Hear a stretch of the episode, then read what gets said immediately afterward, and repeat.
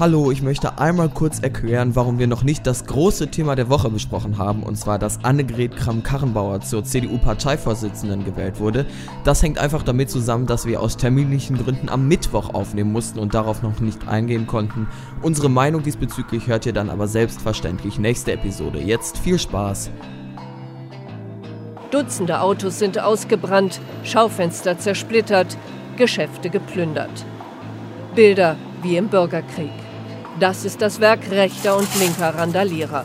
Längst geht es nicht mehr um die Spritsteuer, sondern um soziale Gerechtigkeit.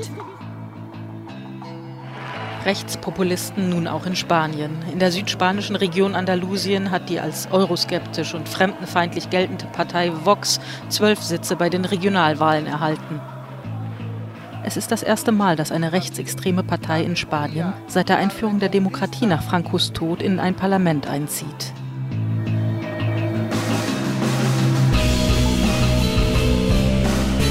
Und damit herzlich willkommen zu Episode Nummer 72 vom Jungen Politischen Podcast zusammen mit Roman. Buenos Dias und einen wunderschönen guten Tag. Hi und mit Simon. Buenos Dias. Ja, und äh, ihr merkt es schon, wir fangen an Spanisch. War das Spanisch oder Portugiesisch? Es war auf jeden Fall auch Spanisch. Ob es Portugiesisch ist, weiß ich nicht. Ja, okay. Aber dich als äh, quasi Spanisch Native Speaker würde ich dir mal fragen, was heißt eigentlich 72 auf Spanisch? Äh, setenta y dos, wie wir Spanier Okay. sagen. Setenta y dos, ähm, Ja. unsere Folgennummer. Und wir beschäftigen uns mit Spanien und zwar España. España, mit der Regionalwahl in Andalusien. Wie würdest du das aussprechen? Andalucía. Andalusia, okay, die lispeln immer was. Stimmt, genau. Genau. Gut. Ähm, ja, dort ist auf jeden Fall eine, gab es eine Regionalwahl und seit Franco, ihr erinnert euch vielleicht, der Diktator, der bis in die 70er, 70er waren das, glaube ich, Ja, Ende in, 70er sogar. ja, in Spanien noch äh, aktiv geherrscht hat. Ähm, ja, seitdem jetzt das erste Mal gibt es in Spanien eine rechtsextreme Partei in einem spanischen Parlament. Genau. Und ähm, man konnte in Spanien halt beobachten, dass diese, diese Protestbewegung dann eher der linken Seite zugute kam.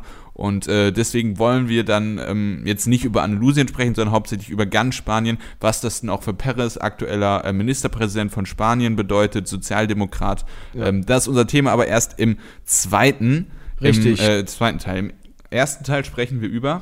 Die Gelbwesten, das finde ich schön, wie wir so gegenseitig unser Thema hier einleiten. Äh, dazu hat Roman nämlich äh, den Beitrag vorbereitet. Ich meine, das, das, das erste Thema ist, ist zumindest, wenn man sich die Resonanz in der deutschen Presse anguckt, relativ deutlich, denn die Gelbwesten werden aktuell, ja, sind heißes Thema. Und das Spannende ist, dass man inzwischen gar nicht mehr so genau weiß, welche politischen Kräfte da eigentlich jetzt den Takt angeben und was genau sie wollen. Das versuchen wir ein bisschen zu entziffern. Aber bevor wir das machen, wollen wir noch einmal auf die beiden Kommentare der letzten Folge eingehen, die mal wieder sehr interessant waren. Roman, möchtest du anfangen?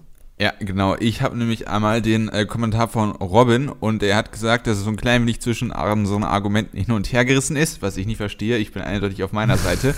äh, Überraschung. Er macht aber, er macht dann erstmal einen Kompromiss und zwar, dass man zuerst Simons Vorschlag oder Kippings Vorschlag mit dem Personalausweis äh, macht und wenn das nicht funktioniert, dann äh, eine Widerspruchslösung. Ja. Ähm, und er als, er schätzt sich selber als religiöser Mensch ein, sieht keinen rationalen Grund, ähm, seine Organe nicht zu spenden, da auch für Christen das Gebot der Nächstenliebe gilt. Denke ich auch nochmal ein ganz, äh, ganz äh, interessanter Faktor, weil man muss ja schon sagen, letzte Folge haben wir die Religion da schon relativ hart gebasht. Ähm, ja gut, das also- ist aber ein sehr häufig genannter Grund für viele eben, warum sie es nicht machen, das stimmt. Aber äh, ja, wenn es für ihn nicht so ist, äh, ist ja gut. Ja, und er ist für die Überkreuzspende, sieht keinen Grund, warum man das nicht Ah, machen okay, sollte. ja. Denn Ja, es geht um stimmt. Menschenleben und das wollte ich auch nochmal sagen, wenn ihr euch euren Organspendeausweis, warum auch immer, noch nicht zugelegt habt, dann tut das jetzt vielleicht nochmal hier nochmal so ein kleiner Reminder. Ja, sehr gut. Ich finde es das schön, dass das, du schon richtig zum Aktivist geworden bist hier im Podcast. Ähm, ja, genau. Sebastian hat auch noch kommentiert und das Spannende an seinem Kommentar war, dass er sich die ganze Zeit in einer Metapher bewegt und die Organspende mit einer Party vergleicht, wo es äh, Sekt gibt, und wo einem dann entweder Sekt in die Hand gedrückt wird von Anfang an, das wäre dein äh, Vorschlag und auch der von Jens Spahn, dass man automatisch macht's äh, Sekt Spaß, nehmen ne? muss. Bitte? Sonst macht es keinen Spaß, ne? Ja, das sagt genau und äh, er sagt aber auch, es gibt Leute, die wollen keinen Sekt und wenn man auf die Rücksicht nimmt, dann würden halt die anderen Vorschläge Sinn machen und am Ende Ey. stellt sich dann halt die Frage, was einem wichtiger ist, dass man zu 100% auf die Leute Rücksicht nimmt, die eigentlich keinen Sekt haben wollen oder ob man einfach äh, allen Sekt in die Hand gibt, weil das Hauptziel ist, dass möglichst viel Sekt getrunken wird. Das äh, finde ich eigentlich ganz äh, nett, wie er so hier in dem Kommentar hauptsächlich ja nochmal darstellt, wie die Argumentation an sich in der Öffentlichkeit, wie die Debatte da dargestellt ist. Ähm, die, an die moralischen und ethischen Probleme kommt der Vergleich mit dem Sektglas natürlich aber nicht heran, weil äh, Organspende dann doch etwas intimer äh, und persönlicher vielleicht ist, als ein Sektglas auf einer Party zu trinken. So viel dazu. Ja, vor allem das Problem ist, wenn man äh, wenn man Sekt in die Hand gedrückt bekommt und dann aktiv widerspricht, hat das ja auch noch einen höheren sozialen Druck, als wenn das jetzt bei der Organspende ist, wo man da anonym widersprechen kann und keinem Rechenschaft äh, schuldig ist. Dementsprechend hinkt die Metapher da was, aber ich denke, es ist nicht schlecht, das mal so pr zu probieren, da reinzugießen. Ja. Ähm, aber ich denke, damit wollen wir auch jetzt zum, äh, zum Thema kommen, zum ersten Thema. Und das sind die Gelbwesten in Paris. Dazu habe ich einen Beitrag vorbereitet. Viel Spaß. Die Gelbwesten. Man möchte aus deutscher Sicht fast meinen, dass Frankreich mit den Gelbwesten gerade eine Art französisches G20 erlebt. Zumindest zeigen die Bilder, die aus Paris aktuell um die Welt gehen, ein mindestens vergleichbares Chaos. Sie zeigen durch rauchvernebelte Straßen, brennende Autos und Häuser, Steine, die in Richtung Polizei geworfen werden und einen beschmierten Arc de Triomphe. Doch wer sind diese Gelbwesten eigentlich? Die Gelbwesten waren zu Beginn eine Gruppierung aus überwiegend auf dem Land lebenden Franzosen, die sich im Internet organisiert haben und vor allem die Erhöhung der Spritsteuer kritisieren. Nach und nach entwickelte sich innerhalb der Gruppe auch Kritik an der Politik von Emmanuel Macron, speziell an seinen Wirtschaftsreformen. Damit spiegeln sie wohl auch die Meinung eines Großteils der französischen Bevölkerung wider. Immerhin haben Umfragen zufolge drei Viertel der Franzosen zumindest Verständnis für die Gelbwesten. Während Protesten in Frankreichs Hauptstadt Paris haben sich dann jedoch links- und rechtsextreme Gewalttäter und sonstige Gewaltbereiter unter die Menge gemischt, weshalb das Ganze wahrscheinlich am Ende so extrem eskaliert ist. Als Reaktion auf die gewaltsamen Proteste hat die Regierung angekündigt, die Steuererhöhung für Sprit vorerst auszusetzen und darüber hinaus hat sie auch noch Gespräche angeboten, die allerdings von den Gelbwesten abgelehnt worden sind. Simon und ich wollen im Folgenden darüber sprechen, inwieweit wir die Unzufriedenheit der Franzosen nachvollziehen können.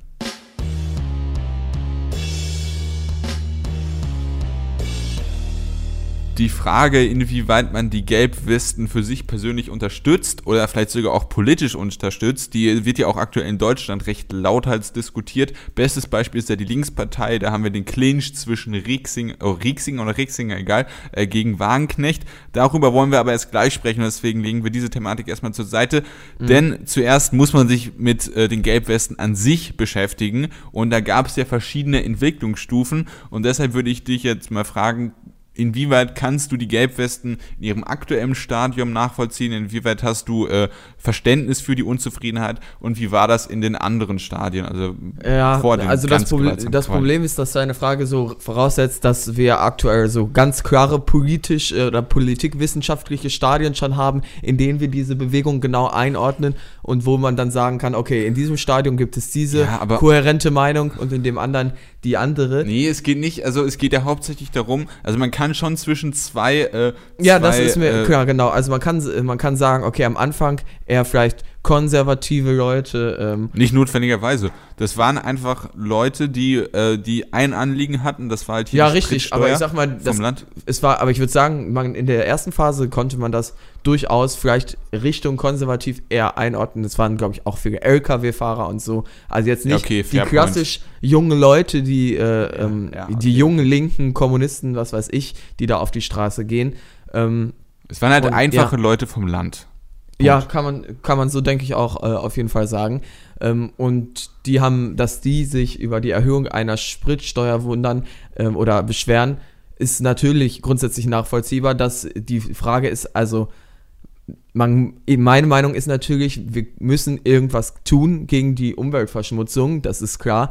Ähm, ob es da andere Möglichkeiten gibt als die Erhöhung einer Spritsteuer, ist dann wiederum die Frage. Und natürlich muss man auch sagen, wenn Macron die Spritsteuer erhöht und damit direkt die kleinen Leute attackiert, aber andererseits Flugzeuge, die für so viel mehr Umweltverschmutzung beispielsweise verantwortlich sind, äh, so mit so niedrigen Preisen fliegen lässt und äh, weil sie für die Wirtschaft relevant sind oder was weiß ich warum. Also das kann man sich ja wirklich mal angucken, wie wenig Flugzeuge für ihre Umweltverschmutzung ähm, vom Staat an die Kasse gebeten werden im Vergleich dann eben zu den einfachen Leuten und dass daher ein gewisser Ärger kommt, das kann ich absolut nachvollziehen. Das Problem ist, dass diese Bewegung jetzt ähm, ganz andere neue Themen hat, aus völlig verschiedenen Menschen besteht. Also man kann inzwischen, das ist vielleicht auch ein bisschen das Problem von Macron, sie gar nicht richtig mehr beruhigen oder zur Ruhe bringen oder bekämpfen, weil sie kein klares Ziel mehr hat. Und es geht in so eine Richtung,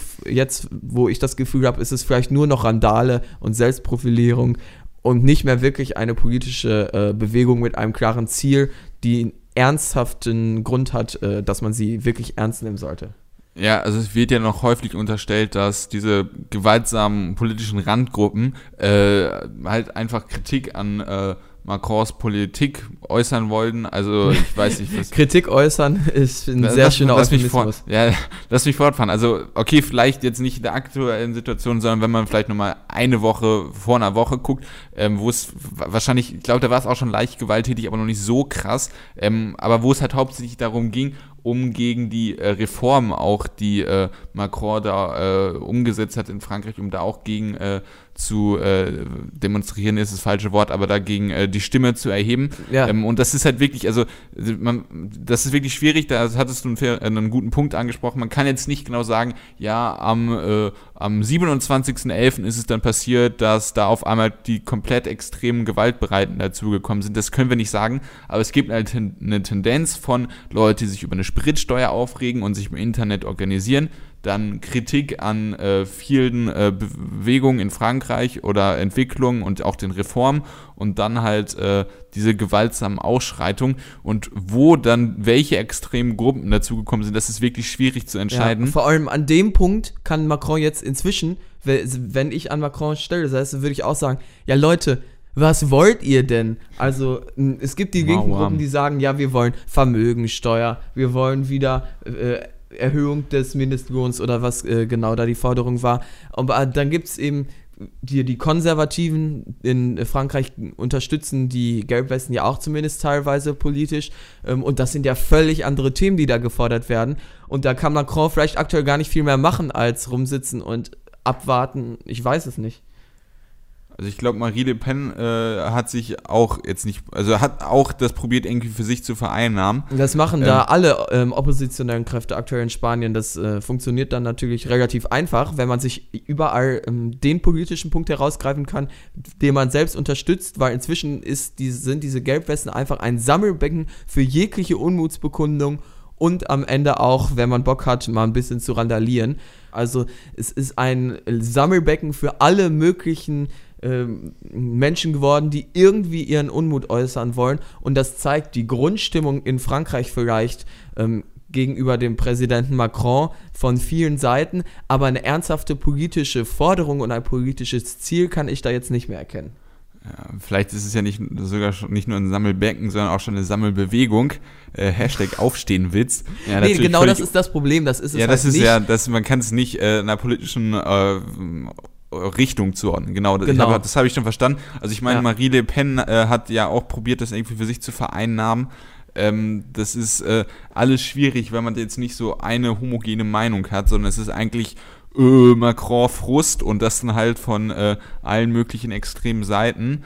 Ja, inzwischen geht es ja eher in Richtung äh, linke äh, Leute. Also ich glaube, die aktuelle Wahrnehmung, so habe ich das gelesen, so auch konservative Zeitungen, die am Anfang die Gelbwesten unterstützt haben, distanzieren sich da immer mehr. Also, dass sich inzwischen diese linken Forderungen und linken Einflüsse vielleicht ein bisschen mehr herausstellen, das wäre jetzt so meine Analyse von weit weg, die vielleicht äh, nicht so unbedingt so zutreffend ist, aber vielleicht kann man da über ein, Punkte, ein paar Punkte mal sprechen, die äh, eben die laut machen. Okay, dann machen wir das, weil ich hatte es ja schon angesprochen, Macron hat ein paar äh, Reformen durchgedrückt und er hat beispielsweise die Vermögensteuer abgeschafft. Ja. Ähm, er hat die Kapitalertragssteuer, hat er jetzt einen äh, glatten äh, äh, ja, Steuersatz von 35 Prozent eingeführt. Er möchte die Unternehmenssteuer bis 2022 schrittweise senken und sie ist auch schon was äh, gesenkt. Ähm, das sind also eher wirtschaftsliberalere Reform. Ähm, er möchte, hat aber auch bei der Wohnsteuer dafür gesorgt, dass, äh, dass die Wohnsteuer was gesenkt wird, was dann halt auch äh, Privathaushalten zugutekommen soll. Allerdings als Gegenfinanzierung äh, muss er halt sozusagen die, also es gibt einen allgemeinen Sozialbeitrag, CSG heißt das in Frankreich, keine Ahnung, wofür das steht, aber ich stelle mir das einfach so ähnlich vor, wie das bei uns ist mit den Sozialabgaben und dieser soll leicht erhöht werden, was dann ähm, ja, Rentnern beispielsweise, die, äh, die äh, nicht von dieser Wohnsteuer profitieren, weil sie einfach äh, ja, irgendwie im Eigenheim wohnen oder so, was für die eine Mehrbelastung ist. Also es ja. gibt schon Tendenzen, dass er jetzt eher wirtschaftsliberale Reformen umsetzt. Wo ich mir aber auch denke, Surprise.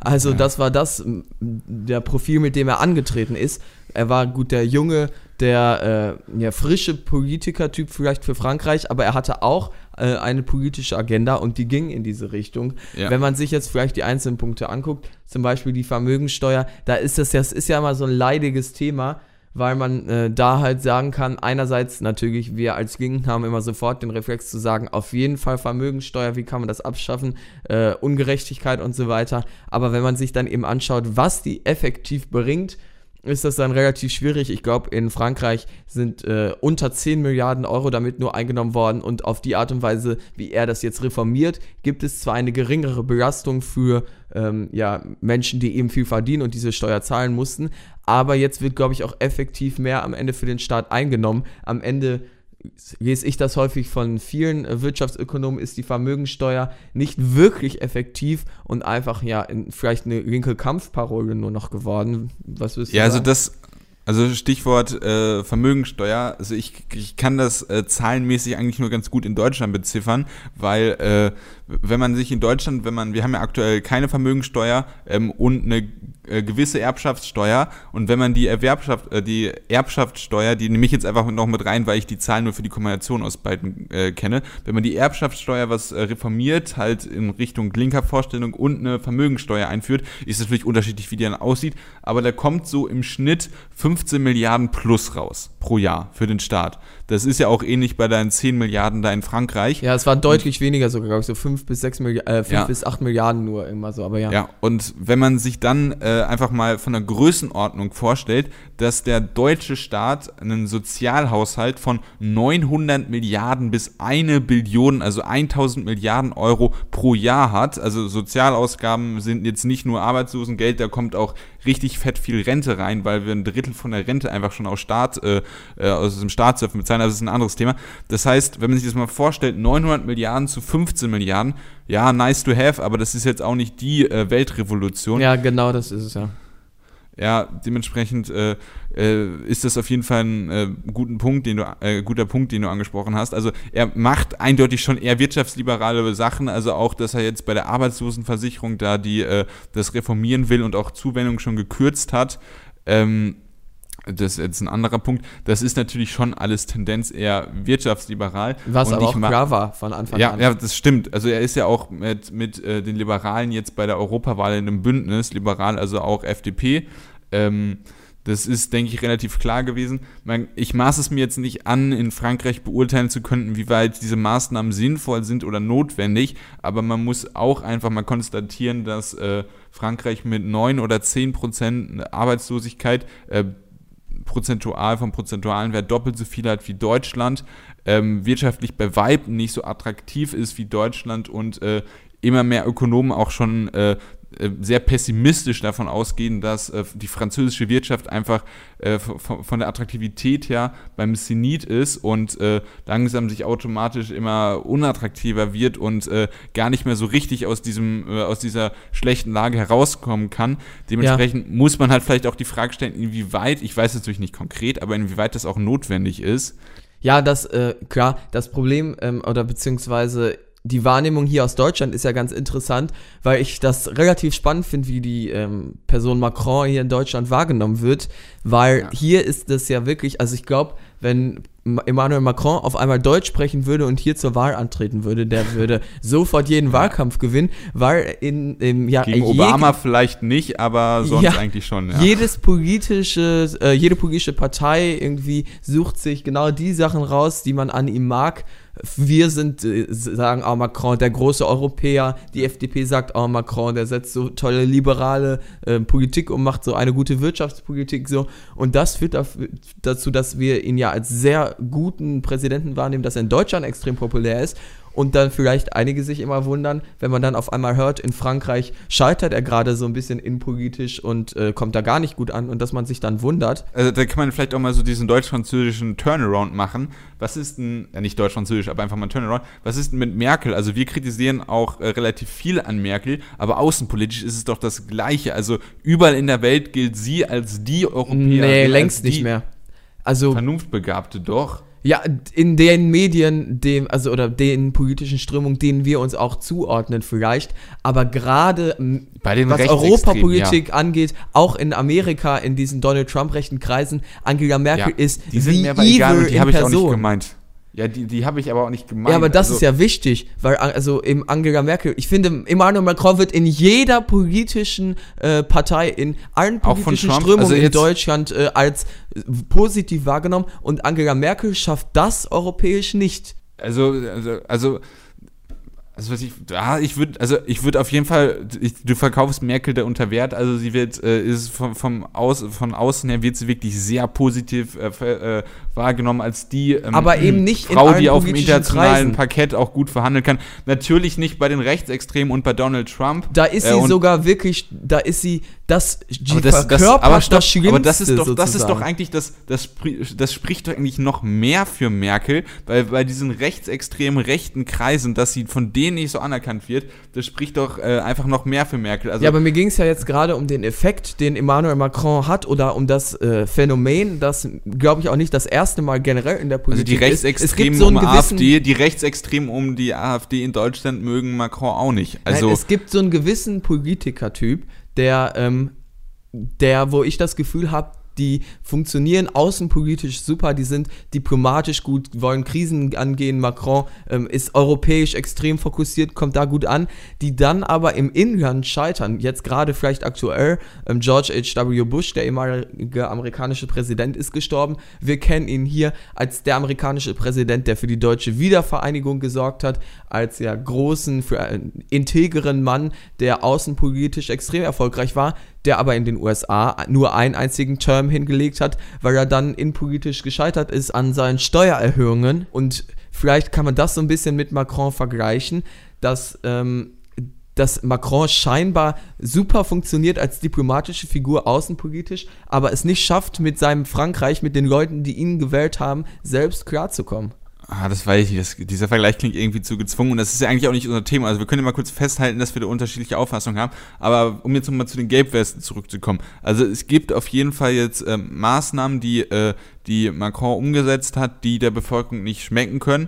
Äh, oder die, da, wo ich nachvollziehen kann, warum es bestimmten Bevölkerungsteilen nicht schmeckt. Lass es uns lieber so ausdrücken.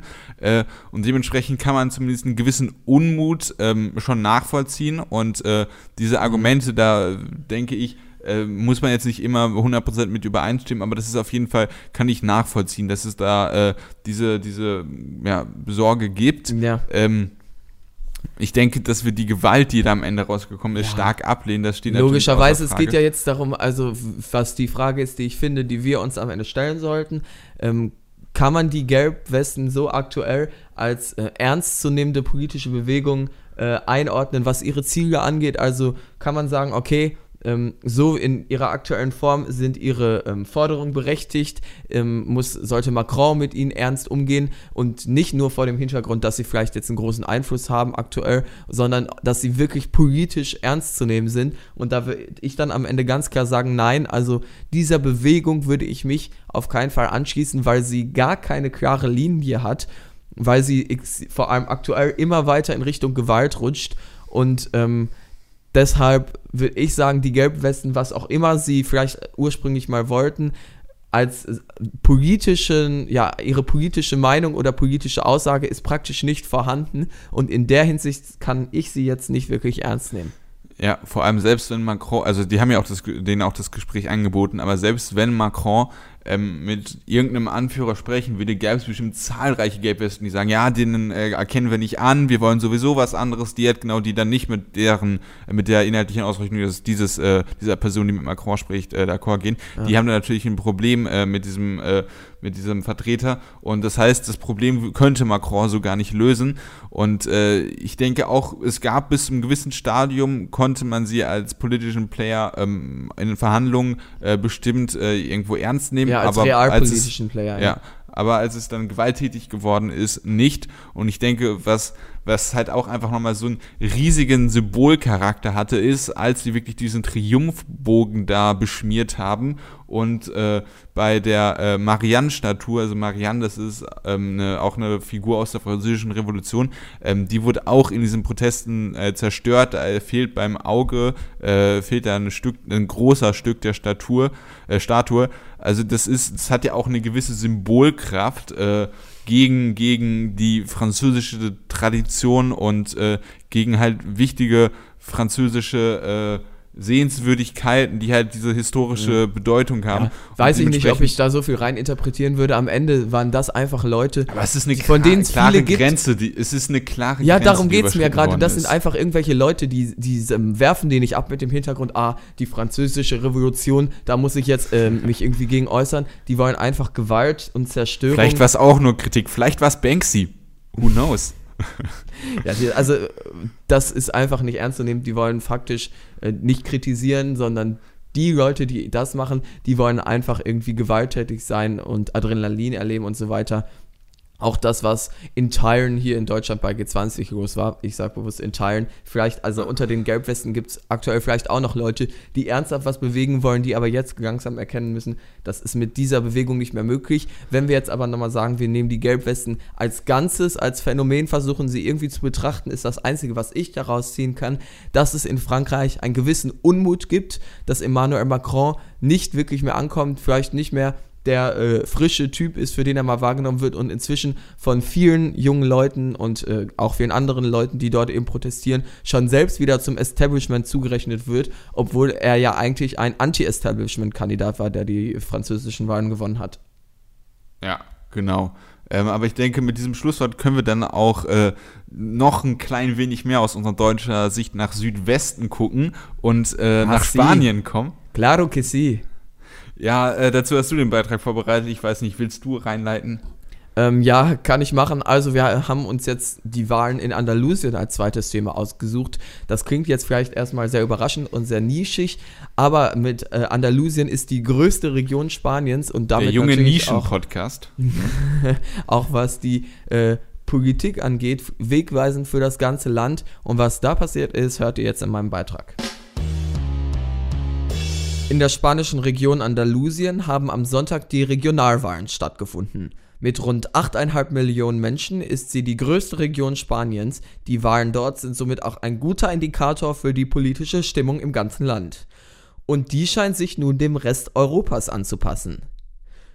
Nach der Wahl in Spanien zieht nun erstmals seit dem Ende der Franco-Diktatur eine ultrarechte Partei in ein spanisches Parlament. Mit 11% übertraf Vox alle Erwartungen und beschnitt die Prozente der Sozialdemokraten und der christdemokratischen Partido Popular im Vergleich zur letzten Wahl erheblich. Die Zeit, in der die beiden Volksparteien die Regierung unter sich ausmachten, ist schon länger vorbei. Bisher wurden sie in Spanien Europa untypisch, aber eher auf der linken Spur überholt. Bei den letzten Parlamentswahlen in Spanien im Jahr 2016 erreichte die linksgerichtete Podemos-Partei im Wahlbündnis mit weiteren linken Parteien über 21 Prozent, wurde beinahe zweitstärkste Kraft und ordnete sich so knapp hinter den Sozialdemokraten auf Platz 3 ein. Bei den jetzigen Regionalwahlen in Andalusien trat Podemos gemeinsam mit anderen Parteien in einem linken Bündnis unter dem Namen Vorwärts Andalusien an und erlangte lediglich 16 Prozent. Das traditionell sozialdemokratische Andalusien erwartet nun wohl ein liberal-konservativ-Rechtsbündnis aus Christdemokraten, der liberal-rechten Ciudadanos-Partei und eben Vox.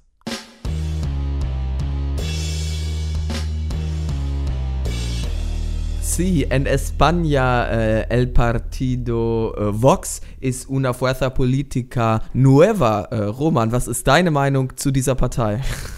ja, ich habe nur Vox verstanden. äh, und es ist halt genau diese rechtsextreme Partei, die du in deinem Beitrag ähm, angesprochen hast. Und ich gehe jetzt einfach eiskalt drüber hinweg, dass du Spanisch gesprochen hast.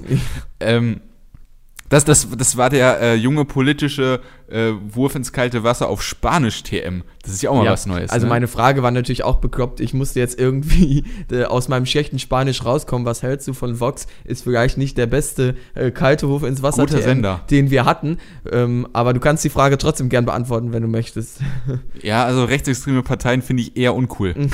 genau deshalb. Gut, haben wir das geklärt. Bis zum nächsten Mal.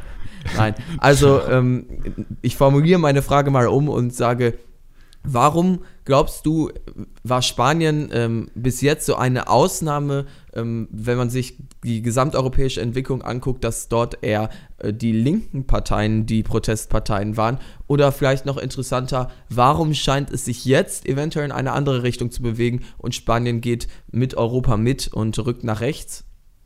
Ähm, also also das Offensichtlichste, warum das, äh, dieser Rechtsruck da ähm, so verzögert kommt, ist, dass man einen gewissen Anstand hat, weil äh, man halt wirklich Ende der 70er Jahre noch einen äh, Diktator hatte, einen, einen faschistischen Diktator. Und äh, dass da dieses Geschichtsbewusstsein halt möglicherweise noch etwas höher ist. Das ist, denke ich, so die logischste Erklärung, die einem sofort in den Kopf schießt. Was natürlich auch passieren kann, dass man halt irgendwie auch, äh, oder was auch ein Grund sein kann, ist, dass man einfach aus anderen Gründen eine eher äh, linke politische Tradition in dem Land hat. Das ist alles durchaus möglich und halt die Bevölkerung einfach nicht so ähm, empfänglich für, für äh, rechtspopulistische Parteien ist. Also ich ja. denke, die Podemos-Bewegung und die ganzen äh, viele Parteien in ihrem Wählerbündnis kann man ja auch als linkspopulistisch bis linksextrem bewerten.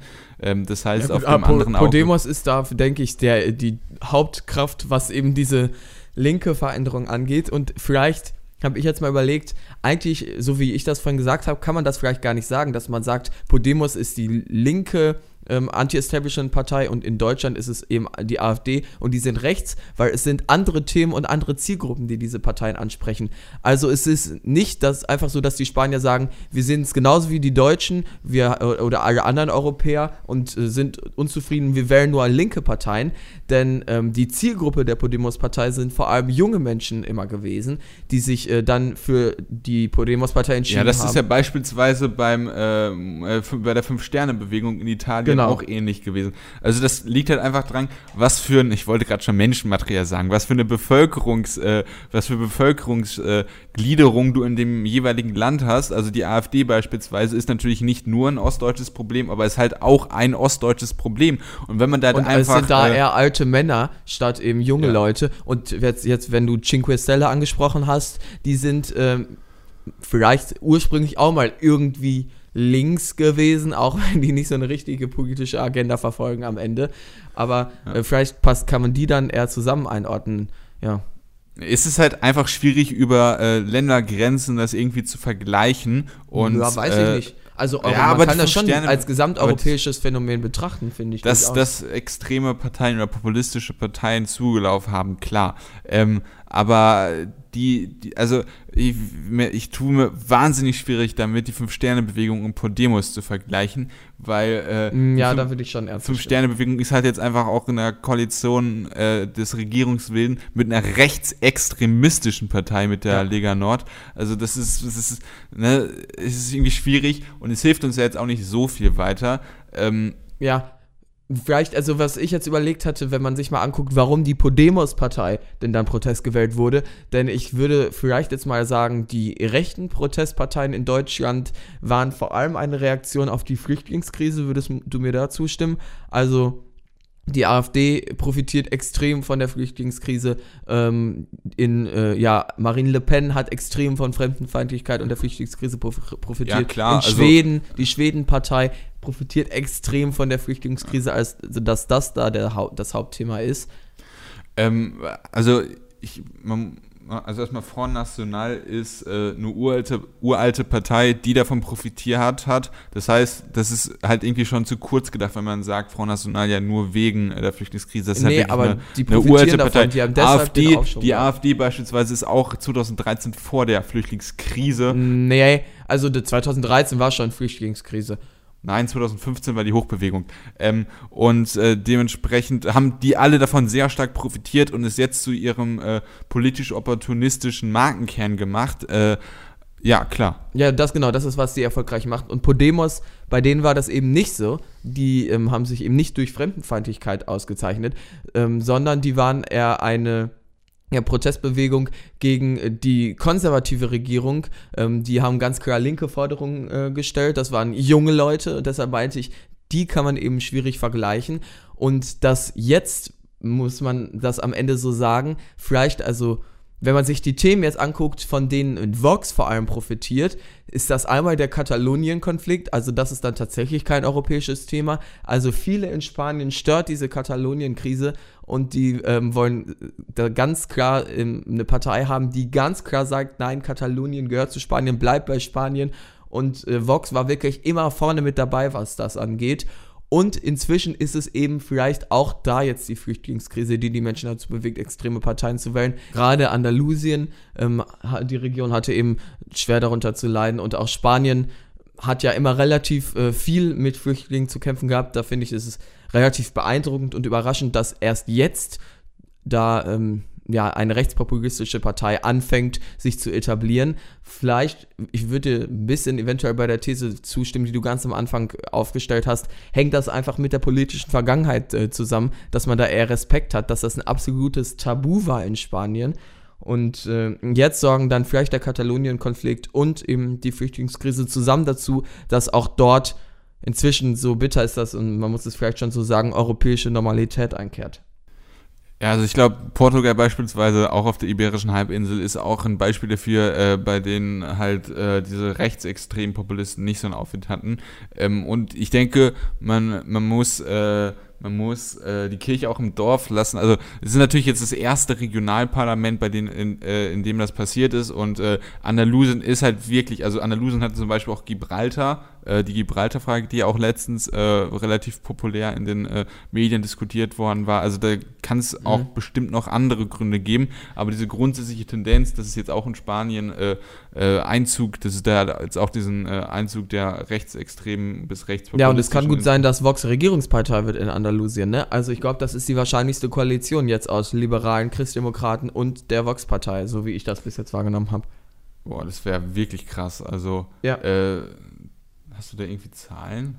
Also das ist äh, faktisch äh, möglich, diese Koalition, und ich glaube, sie wird aktuell in äh, von politischen Beobachtern als am wahrscheinlichsten wahrgenommen. Weil äh, es war eben so, dass die Liberalen den Sozialdemokraten ja g- gesagt hatten, nein, ähm, wir, diese Koalition können wir nicht mehr wahrnehmen, also jetzt in Andalusien. Ähm, und es sieht jetzt wohl aktuell danach aus, dass liberale Christdemokraten und Vox sich dort zusammenfinden äh, und in Andalusien eine Regierung bilden werden. Also Vox bekommt scheinbar, wenn das so tatsächlich am Ende aussehen wird, direkt einen Einfluss, was die Politik angeht. Ja, also das ist natürlich dann äh, nochmal der Super-GAU. Ähm, aber ja, man, man muss es dann, denke ich, einfach so akzeptieren. Und äh, die viel interessantere Frage, also das ist natürlich auch eine sehr interessante Frage, gerade in Spanien mit der Geschichte, aber eine auch sehr interessante Frage ist natürlich, wie das äh, bundespolitisch dann in äh, Spanien aussieht, weil Spanien ist ja wirklich ein Land, da geht politisch gerade mega viel ab. Also wir haben Katalonien, wo sie einfach eine Region abspalten will. Man hat das Baskenland, auch eine Region, die schon immer Sezessionbestrebungen hatte, äh, Sezessionsbestrebungen hatte. Wir haben Gibraltar, ähm, da gab es auch einen politischen Konflikt, dann äh, Flüchtlinge, äh, hohe äh, Jugendarbeitslosigkeit, allgemein nicht die beste Wirtschaft.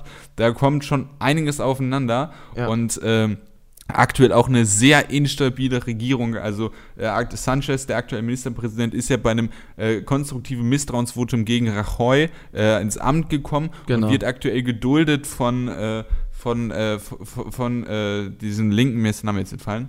Äh, Podemos? Was meinst du? Podemos, genau. Genau. Und äh, anderen kleineren, äh, separa auch separatistischen und einfach äh, regionalen Parteien. Also die hat da jetzt keine feste, äh, feste ähm, Koalition, wie wir es aus Deutschland kennen, sondern das ist wirklich sehr instabil alles. Und äh, Gut, in Deutschland haben wir gerade auch aktuell nicht die stabilste Koalition äh, äh, historisch gesehen. Aber, äh, Ja. Zahlenmäßig. Wir haben zwei Ja. Parteien, drei Parteien, die sagen, jo, machen wir zusammen und das ist in Spanien ist schon eine andere Ecke. Vor allem, es gab ja auch äh, zwei Neuwahlen hintereinander zur 15, 2016.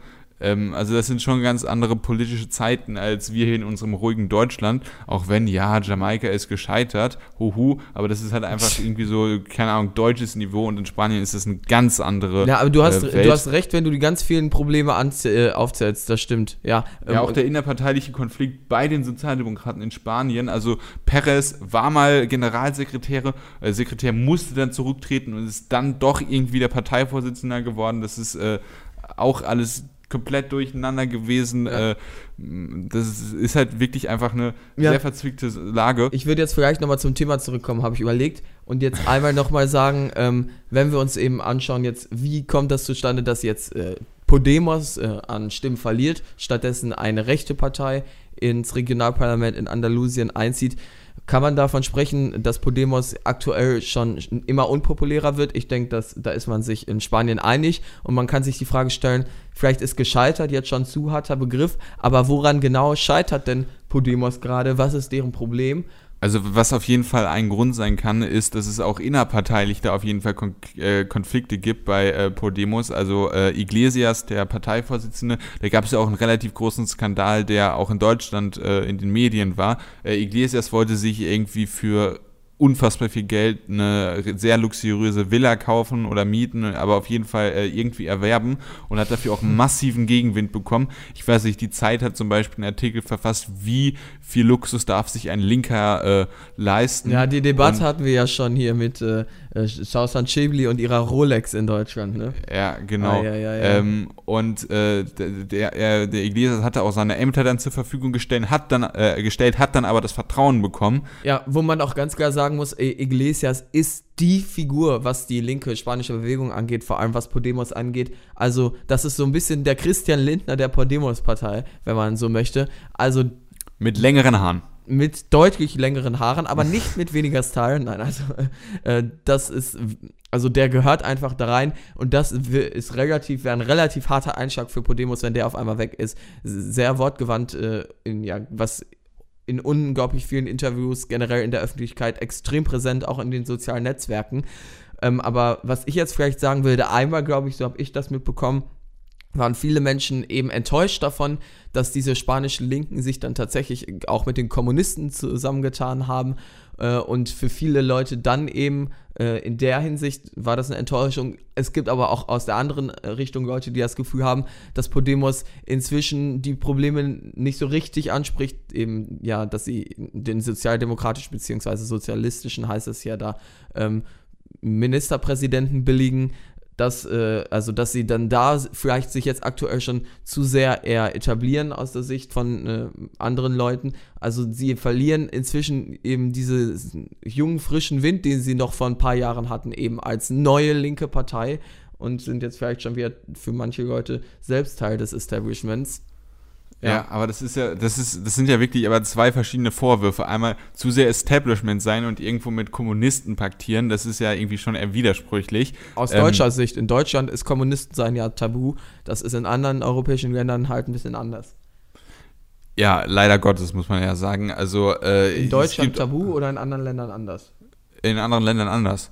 Weil das ist ja äh, eigentlich schon so ein rotes Tuch. Also äh, Ja. Extremismus auf beiden Seiten sollte Guck, ja also nur relativ- weil du, also das ist, das finde ich jetzt immer hart. Also man, wenn, in Man Deutschland gibt es immer so ein, immer äh, ist der Kommunist immer so ein Feindbild sofort. Da werden wird alles Schlechte Ja. mit verbunden. Du kannst ja nicht einfach Man muss es sich im Einzelfall angucken. Ja, genau darum Aber geht's wenn man ja. jemanden, wenn man jemanden äh, richtigerweise als Kommunist bezeichnen kann, dann ist das für mich ein hartes Problem, weil äh, Kommunismus äh, Grundfeste von äh, liberaler Demokratie nicht anerkennt und äh, Ja, das da kommt es halt ein, eben äh, drauf an. Da, also das meine ich halt. Aber ist ja auch egal. Ich meine nur, das ist ein re- relativ deutsches Phänomen, das vielleicht so ein bisschen daher kommt, dass wir sehr amerikanisch geprägt worden sind nach dem Zweiten Weltkrieg. Dass und dass wir halt einen Realsozialismus direkt vor der Tür hatten, Ja, by genau. the way. Ja, ähm, äh, richtig, aber äh, in das dem- meine ich nur, in dem halt Menschen gefoltert worden sind und äh, also wir, wir müssen gar nicht erst anfangen, über die DDR zu sprechen. Und wenn man sozusagen, also es gibt ja extra einen äh, Unterschied zwischen äh, Sozialdemokraten, die sich halt jetzt äh, aus äh, äh, kulturell oder aus traditionellen Gründen in, äh, in, äh, in Spanien Sozialisten nennen, aber zwischen Sozialisten und Kommunisten in dieser politischen Bezeichnung gibt es halt eklatante und eklatante Unterschiede und äh, ein äh, gesunder Antikommunismus ist da auf jeden Fall äh, äh, wichtig und auch Teil einer jeden liberalen Demokratie. Aber das ist, wie gesagt, eine andere Diskussion. Aber ich wollte nur mal kurz untermalen. Also es ist sozusagen der Vorwurf, A, ihr seid zu extrem und A, ihr seid zu sehr Establishment. Das sind ja zwei unterschiedliche Vorwürfe, die einen Zielkonflikt haben. Ja, also es geht da ja um die Wahrnehmung verschiedener Menschen. Die ist natürlich nicht einheitlich und homogen. Ja, genau. Aber dann hat man sozusagen auf beiden Seiten verschissen. Also, ja, um das jetzt mal so salopp Also, man, auszudrücken. Wie gesagt, den Untergang Podemos jetzt vorher zu sagen, ist auch ein bisschen früh. Die sind immer noch eine ernstzunehmende politische Kraft. Die wurden immer noch wie, auch wieder ins äh, andalusische Parlament gewählt, jetzt eben unter einem Wahlbündnis mit, äh, ich glaube, äh, 15 Prozent waren das auf jeden Fall relativ deutlich, auch vor Vox. Aber es geht eben um die politische Tendenz und die zeigt für äh, ja, links gerade nach, äh, eher nach unten, zumindest für Podemos äh, und auch für die Sozialdemokraten, vielleicht generell für das politische Establishment und extreme rechte Parteien oder gerade Vox fangen vielleicht dort an, sich jetzt aktuell zu etablieren und gehen damit äh, d'accord mit vielen anderen europäischen Ländern. Ja. Ja. Wir werden es auf jeden Fall beobachten, ähm, aber ich denke, damit können wir Episode 72 vom Jungen Politischen Podcast auch so langsam schließen. Ähm, und ja, so langsam in Richtung, ich, hab, ich hatte gehofft, dass du jetzt schon übernimmst, aber so langsam in Richtung äh, äh, Verabschiedung übergleiten. Roman mag das es nicht gern abzumoderieren, merke ich. Dann äh, Ja, übernehme doch, ich doch. das. Ja, warum wartest du dann? Ja, okay, give it a try. ähm, ihr könnt sehr gerne diese Folge kommentieren, was ihr zu den beiden Themen denkt. Äh, das auf unserer Website jupopodcast.wordpress.com. Ihr könnt uns überall kommentieren in Podcast-Apps, bei iTunes, bei Kommentieren Spotify. können sie uns überall. Bewerten wollte ich sagen. Ja. Du, bist, du bist gerade wirklich wie so der Fahr Fahrlehrer. Schulterblick vergessen. ja, da hätte man auch ein Ja, bisschen. genau so sieht's aus. ja, okay. Äh, was ich noch sagen wollte, also Kommentare auf der Website bewerten. Ihr könnt uns überall folgen. Ihr könnt auch, falls ihr Podcast-Apps nicht nutzt und uns über unsere Website hört, könnt ihr auch unserem Blog auf der Website äh, folgen. No, das ist Ähm, mal was Neues, ja. Twitter, at Podcast auch sehr gerne folgen, äh, sehr gerne antweeten, wenn ihr wollt. ähm, und habe ich sonst noch etwas vergessen? Ich glaube nicht, oder? Nee, ich denke, damit können wir äh, sagen Tschüss und bis zum nächsten Mal. Ja, glatte zwei würde ich sagen als Schulnote. Ne? Ciao. Ah, ciao.